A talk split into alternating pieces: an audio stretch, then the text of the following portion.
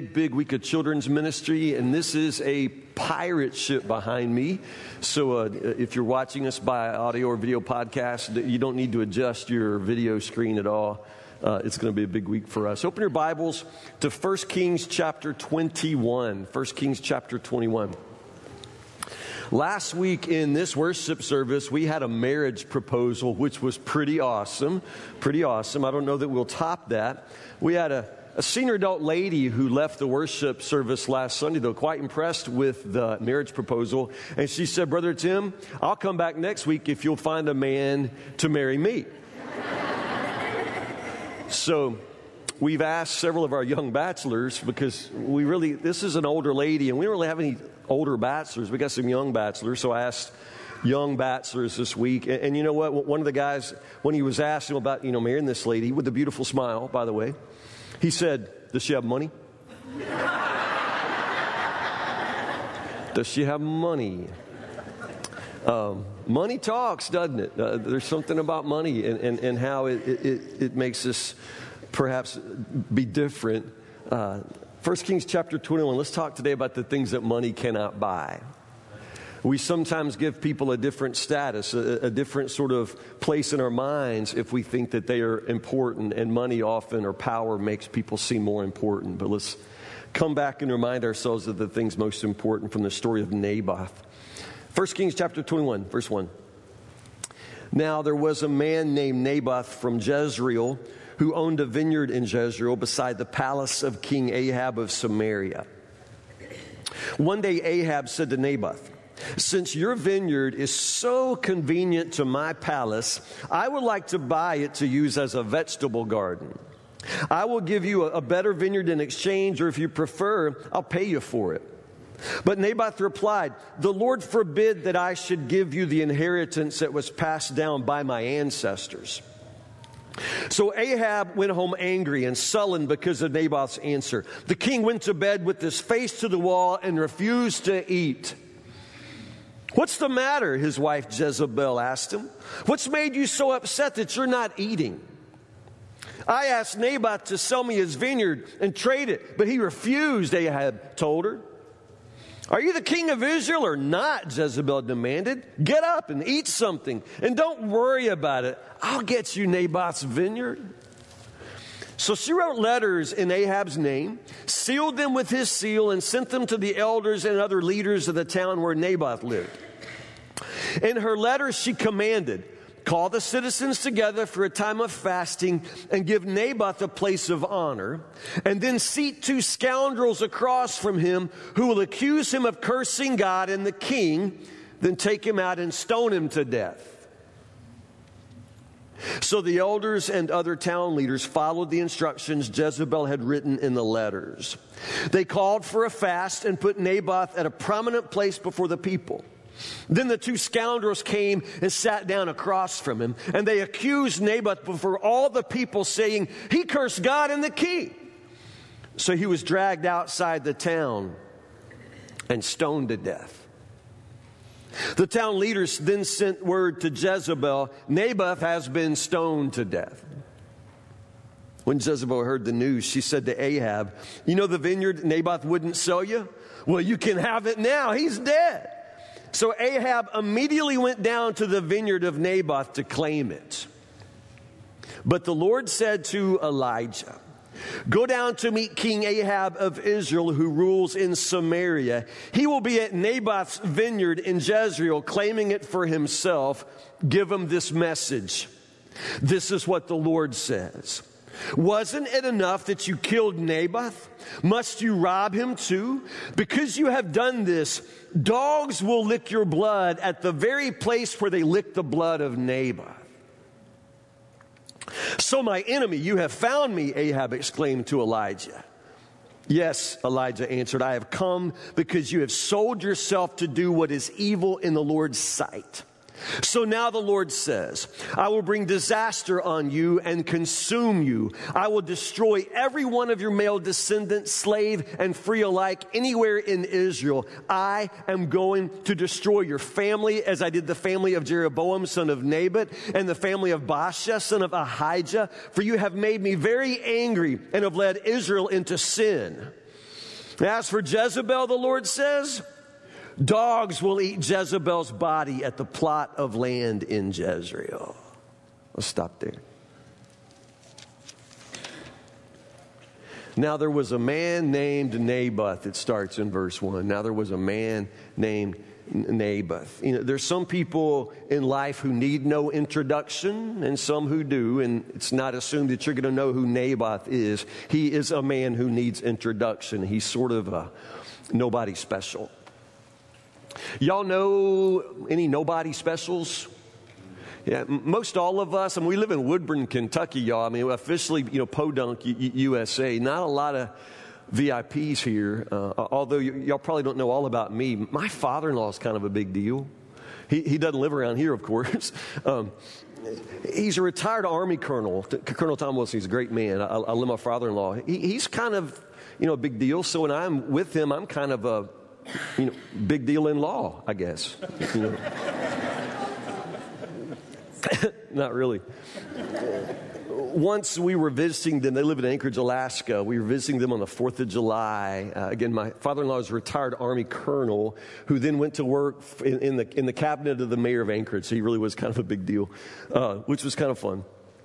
One night on the 4th of July, one of the military bands there in, in Anchorage was doing this big outdoor concert in honor of the mayor okay?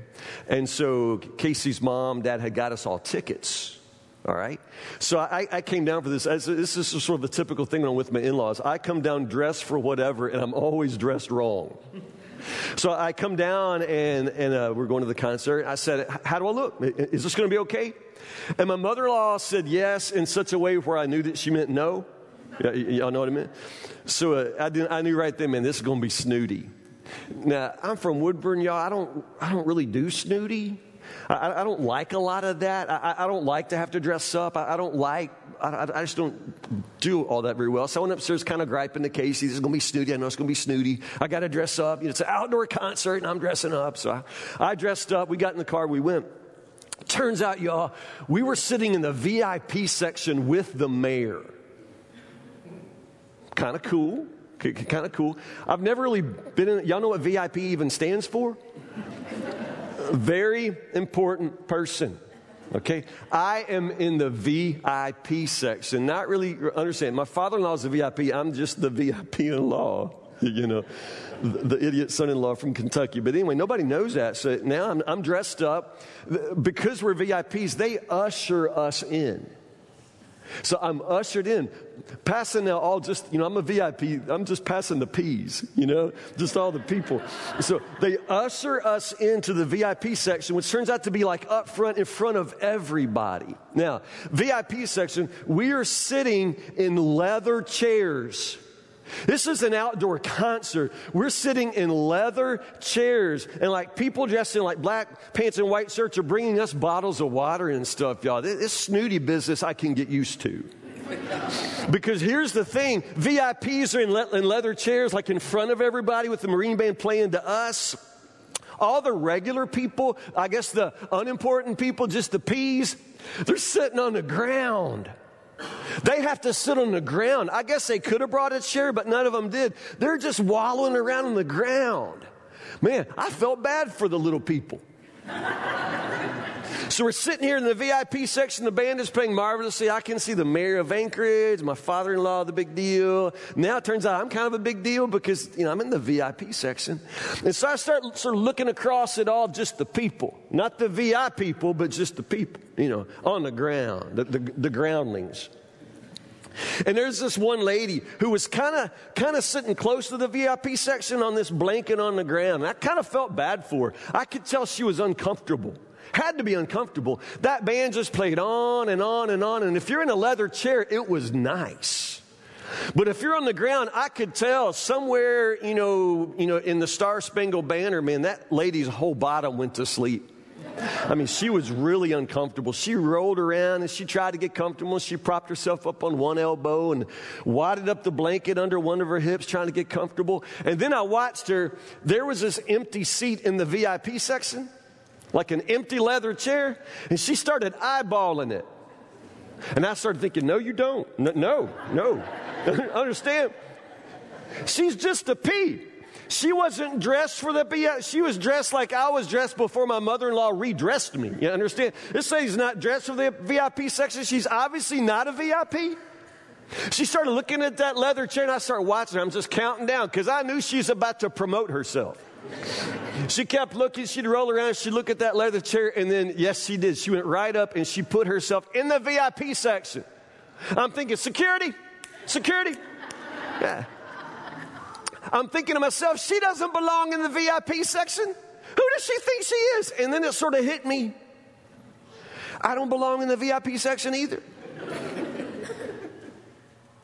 I, I don't belong in the VIP section either, but how quickly I forgot uh, I'm not so important. I'm certainly not more important than that poor lady on the ground.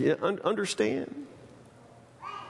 It's hard for us to understand. We have this tendency to sort of categorize people, and we have all kinds of ways of imagining that some people are more important than other people. Now, there was a man named Naboth from Jezreel. He needs an introduction because you've never heard of him. In the story of Elijah, Naboth is just a pea. He is not a very important person. Nobody knows his name. Did you understand that? But very, very importantly, one of the things we have to recognize in life is that every person matters. And every person matters just the same. Now, in this story, there's Elijah, who's a very important prophet, and there's Ahab, who's a very important king, and Jezebel, who's a very important woman. But understand, everyone matters just the same to God because everyone is of ultimate worth to God. It's not that everybody is equally unimportant to God. Understand, everyone is very important to God. And while Ahab and Jezebel would not even know that Naboth is alive if he didn't have a piece of property that they wanted, understand, God still knows Naboth. He knows his name, he knows everything about him, and God has his entire focus on the man Naboth. He's not lesser. He's not less than. He is of ultimate worth to God. And so are you, and so is everybody else. We forget this. We have a really difficult time remembering this that everyone matters, that everyone is of equal importance. We don't have any trouble remembering that everybody's a sinner. Understand? We don't have any trouble remembering that some people are better looking than other ugly people. You know, we don't have any trouble with that, but we have a really difficult time simply remembering that everyone is of ultimate worth to God. In this story, Naboth matters as much to God as Ahab or Jezebel or, or Elijah, but it, it, it almost doesn't seem that way because of the way he's treated, but because of the way it turns out. Here's Ahab and Jezebel uh, uh, up, up in their palace. Uh, understand, they have everything that money can buy, and somehow they're still not satisfied until they get what Naboth has. Turns out what Naboth has is all the things that money can't buy. So, just very briefly this morning, let's talk about the things that money can't buy, the things that come only from Christ. I said that Ahab and Jezebel are, are up in their palace. They, they are. Now, in Ahab and, and, Jezebel's day, understand that they are rock stars. Ahab is one of the most powerful men on the planet. He's a king. He's a wealthy king. He has a palace. He has servants. He has everything. Absolutely everything that, that, that wealth could buy. He has a wife, Jezebel, who apparently was beautiful, but one of the most evil women who's ever lived. To this day, the name Jezebel has those kind of evil, wicked connotations. People remember her for her wickedness, and she's wicked. They have everything. Absolutely everything. When they walk out onto the town, they, they stroll down the red carpet and everybody's eyes are on them. Everybody pays attention to Ahab and, and Jezebel. They have land, they have animals, that they have gold, they have everything. But Ahab realizes that there's something that he doesn't have. And, and it's absolutely amazing that for everything that he has, he can possibly even uh, find himself struggling over the one little thing that he doesn't seem to have. And it's this little patch of land. It's, it's not a giant farm or estate. It's just this little bitty patch of land that happens to join his land. It backs up to his palace. And the very fact that it doesn't belong to him just drives him nuts. The, the one thing that he can see that, that doesn't have his name on it, he becomes determined to put his name on it. Happens to be a little bitty vineyard that's owned by nobody special, a man named Naboth. Now, here's the thing Ahab and Jezebel with everything, absolutely everything you can imagine.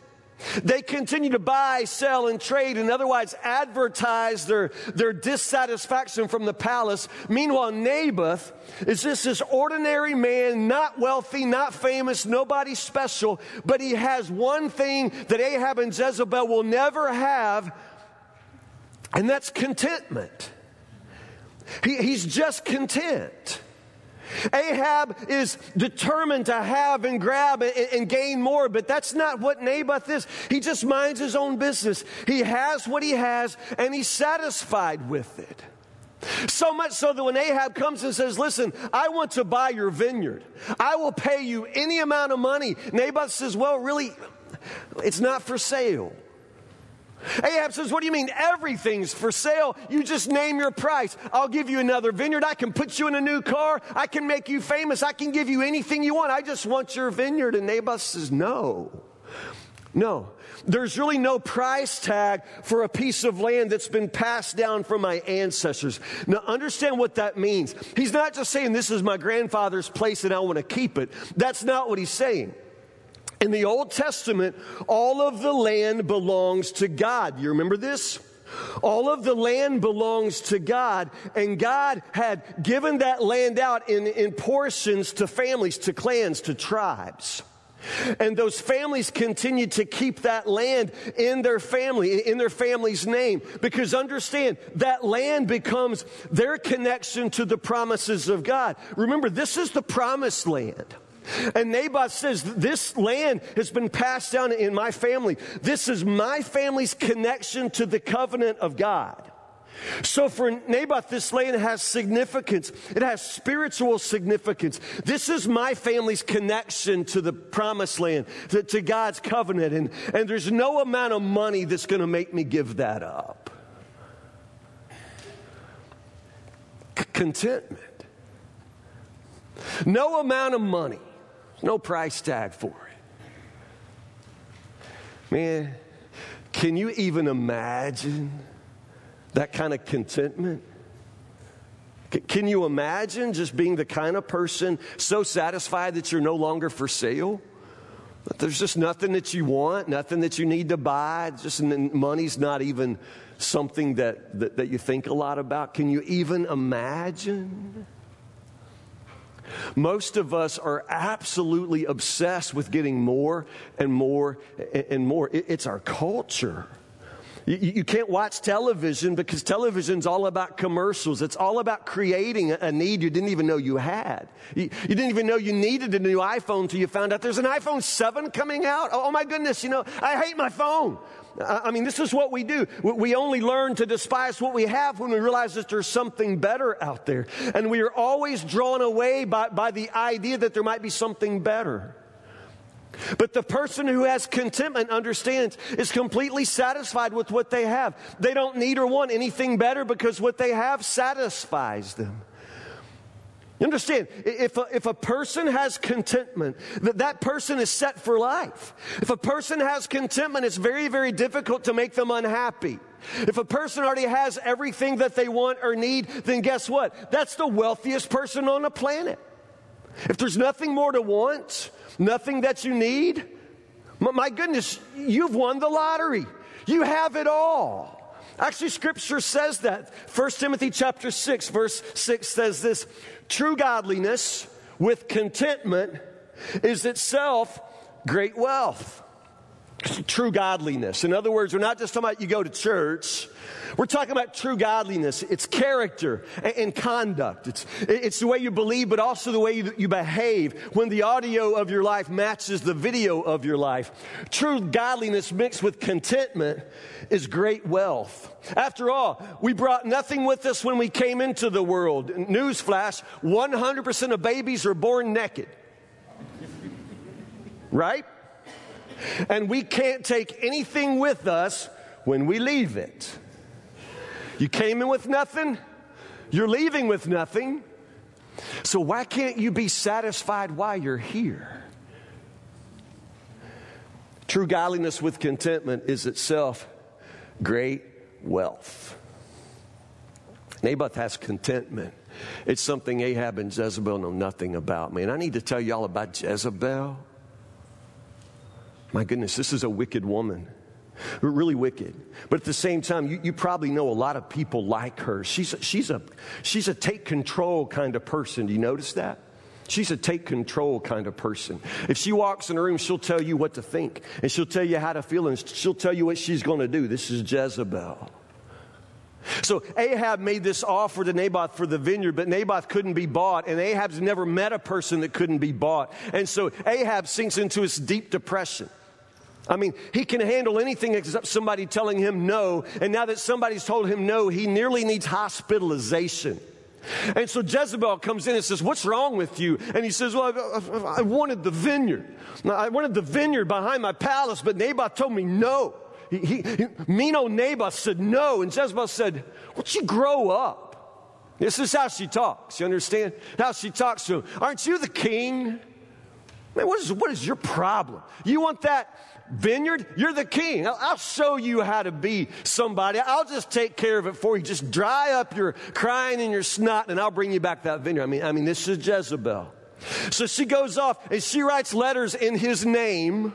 You know, she's speaking for Ahab now. She writes letters in his name, has this big plan to get Naboth killed, and they'll just take his vineyard. I mean, for Jezebel, this is easy stuff. This is easy stuff because she's shameless. That, that, that's the word.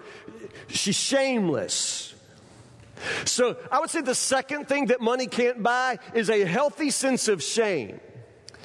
Shame's a good thing. Now, sometimes we think of shame as a bad thing, and maybe some people go too deep into shame, but shame is just that, that feeling of pain or embarrassment that, that I feel when I've done something wrong. And that's actually important. It's important to have a sense of shame. Jezebel has no shame. She can talk to anybody the way she wants to talk to them because she puts no value on their life. Naboth's life is worth less than that little bitty patch of ground that's just going to be a garden, a vegetable garden. She has no regard for anyone. And understand, she can murder, she can steal, she can lie, she can do anything, and she seems to feel no shame for it. Man. My, my, dog is, is the dumbest dog on the planet. I mean, I love her. I love her. That's why we let her live, but she's dumb. so walk in the house, and, and Augie, you know, has probably pooped on the rug because she, you know, she has no respect for our rugs. So, so she'll poop on the rug. But if you walk in the house, you don't have to go to the rug because if you come in and Aggie can't look you in the eye, you know what I mean? You got a dog like that? Aggie does shame really well. Like, you know, you come in and she won't look at you. She'll just kind of look around and she'll say, you know, you probably don't want to go in their living room. You know, I mean, you know, I mean, this dog immediately doesn't want to face me. So she feels shame. She'll feel embarrassment. You know, not enough apparently to wait till we get home, but just the same, she, she, she, she'll feel shame. She, she knows what she's done and knows enough to, to sort of not, not look us in the eye. You understand? Dogs have more shame than a lot of people I know. There are people who will lie and look you straight in the eye. There's absolutely no shame. Understand something. Even though you may do wrong without guilt or fear, it doesn't mean that you're not guilty. And it doesn't mean there's not something you should be afraid of, Jezebel. You understand? Jezebel can sin without guilt and she can operate without fear, but that does not mean that she's not guilty. And it does not mean that she has nothing to fear. Now, the fact is, many of us live a long, long way from that now.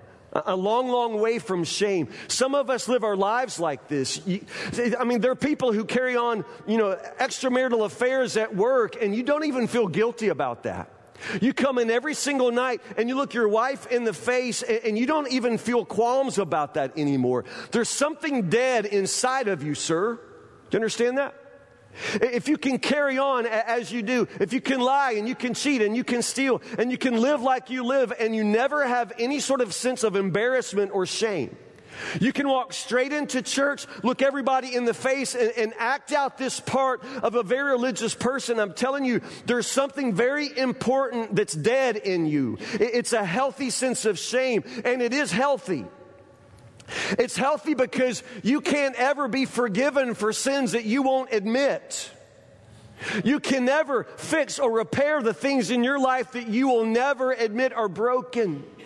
You can never ever come to God and be saved if you will never ever repent and confess your sins. And if you don't have that healthy sense of shame, if you're never ever willing to admit that you're wrong, you understand? Then there is something very profoundly and dangerously spiritually broken in you. So strive to t- stay in touch with that. Strive to stay in touch with that natural, healthy ability to feel ashamed of yourself when you've done wrong.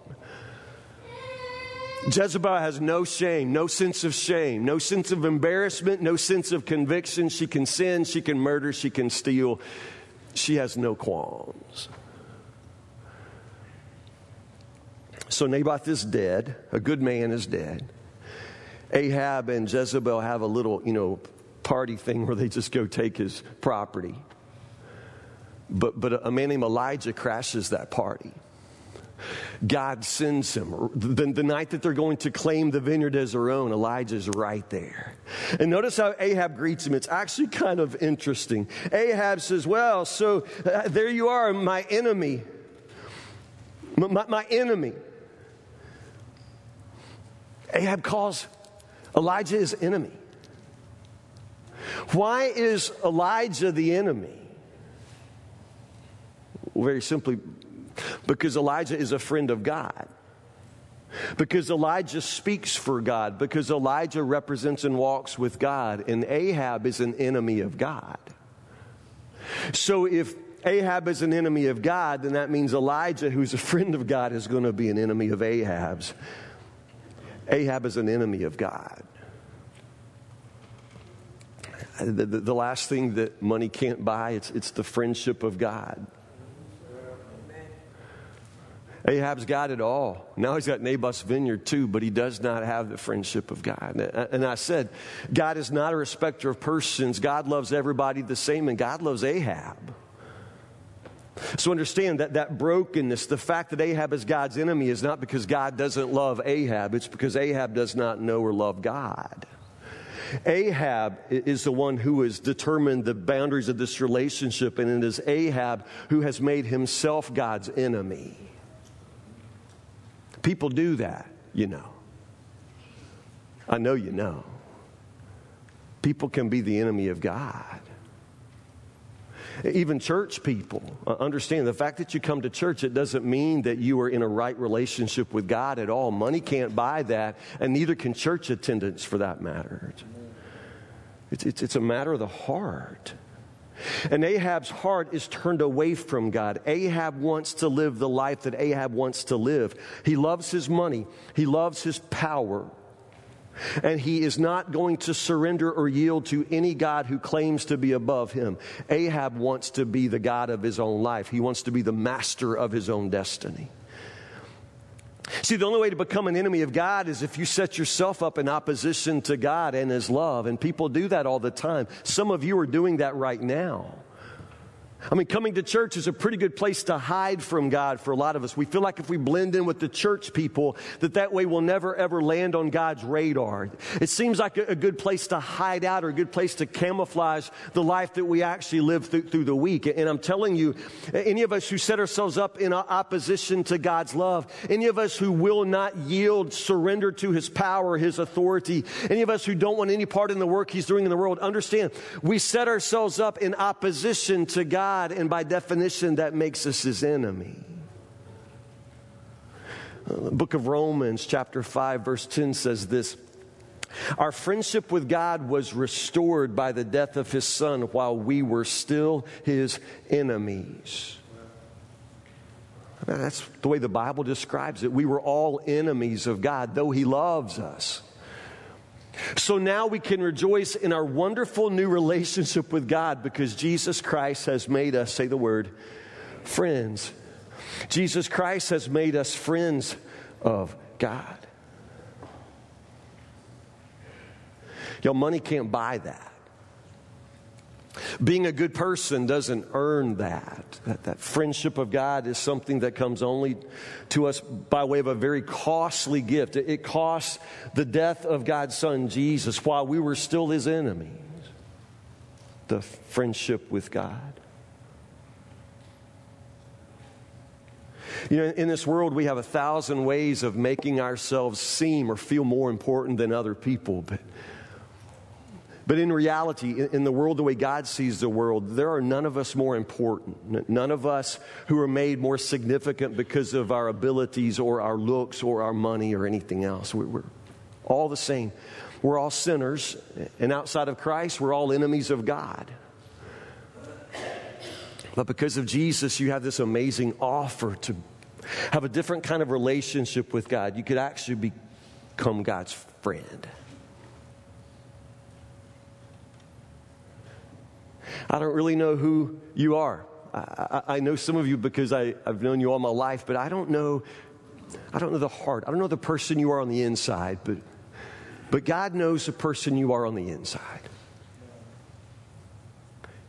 If you will come to Him, if you will learn to come into right relationship, friendship with God, that horrible sense of dissatisfaction that continues to keep you from enjoying your own life, that he can replace that with a godly sense of contentment.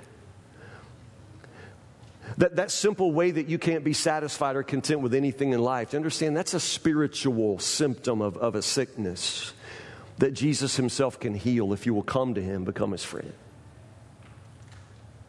That, that way that you can sin and sin. And sometimes you feel bad, but lots of times you don't. Sometimes you go through the day and it never even registers that you've lied, that, that you've cheated, that you have done so many things that you should have never done. You can sail through your life without even ever saying you're sorry to anybody. There's,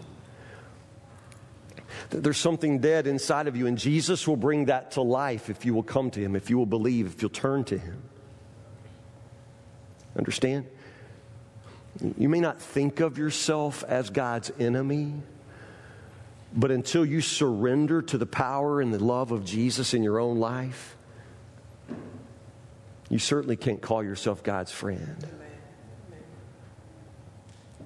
But I'm telling you, one of the most amazing things your money can ever buy is the friendship of God. It's offered as a free gift if you'll receive it asking you to receive it today. The very friendship of God. But pray with me. Pray in Jesus' name and for his.